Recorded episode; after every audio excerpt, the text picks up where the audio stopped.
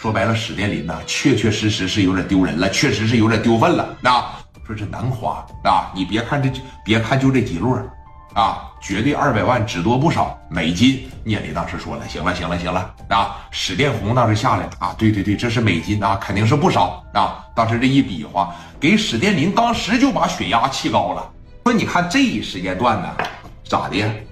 聂磊啊，就让人把这个钱送到了他自个儿的夜总会了，二百万。啊，全是美金，把钱往这一放，经过会计当时这一检验，就知道了，这是美金啊，这是直接可以兑换成人民币的，也是直接可以用来消费的。聂磊当时寻思了，我还消什么费呀？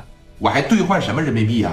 我直接拿这美金，我就提台虎头奔鸡就完了呗，我就上北京直接买一台就得了呗。这个钱啊，就往这个地方一放。但是你别忘了，还有一个条件呢，你光给我赔米能行吗？你是不是得给我把这个夜总会重新给我装修装修啊？啊，那我这钱买完车了，我剩下几十万，那我就当存款了。怎么的？你还想让我自个儿再装修装修夜总会啊？那绝对是不行。那紧接着就说了，我给你半个月的时间，把我这间夜总会给我装修明白，给我装修好它。否则的情况下，我见着你就把你腿打折。除非你以后不在四方区这个地方待着了。你听着啊。紧接着，聂磊把他这大黄头发咔这一薅起来，直接就给薅成这样了？聂磊等于是指着他鼻子说的：“说你这么的，兄弟，那半个月你要是不给我装修好，我真把你的腿打折。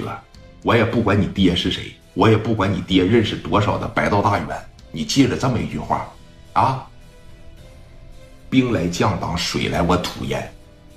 你记着这么一句话，”当时啊，聂磊就把他们这些人给放了，因为在聂磊的眼里边说：“你看这普普通通做生意的，你能有什么能量啊？你好像是没有什么能量吧，对吧？”就把这些人给放了，给胡长英身上又补，给胡长英给这个胡英杰啊身上的这就又补了几刀，补了几刀呢？胡英杰这就往医院里边去看病去了。哎，你说这一看病去吧，这边你看扭头也就回去了。这边你看上医院里边又把脸上这玻璃碴子什么都摘一摘，开着自个儿的车吧，这就回去了。你等说这一回到家的时候，他这个哎，这个小婶儿吧，也等于是他家里边这个小管家，当时就问他了，那说这个因为什么打你呀？啊，说这下手是不是也太重了？那怎么把你的脸都打成这样了呢？别管了啊，说这个事儿啊，先别给我爸说。我自个儿的事儿，我自个儿解决。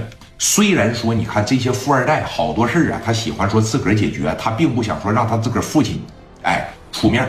因为这些人呢，在他父亲眼里边属于啥呀？属于是很没出息的这么一种人。我说的是实话吧？平常吧，说你看让你出国留学，你也不去；让你接受高等的教育吧，你也不接受。我这边让你说好好的，你也不好好的。你这边整天就是玩那个东西，哎，玩粉溜冰，要不然就是泡酒啊，要不然就是泡酒吧，要不然就是泡女孩，你是一点正事不干。其实他爹吧，这个人还算是比较正直的，但是没办法，家里边就这一个小子，纯纯的这就给惯坏了。哎，还是爱好点脸面，我自个儿的事我自个儿解决，是不是？别让我爸知道就得了。那钱我也给他了，哎，你知道他这个钱都是怎么来的吗？什么时候他爸要是说有外边的订单，就是海对面的订单，有可能说让他跑跑腿，让他锻炼锻炼，他自个儿吧就把这个美金啥的，哎，就给密起来了。那家里边挣钱挣的太多了，丢个几十万美金，可能说也看不出来，也就不入账了。那会计有的时候啥的，哎，呀他也吓唬。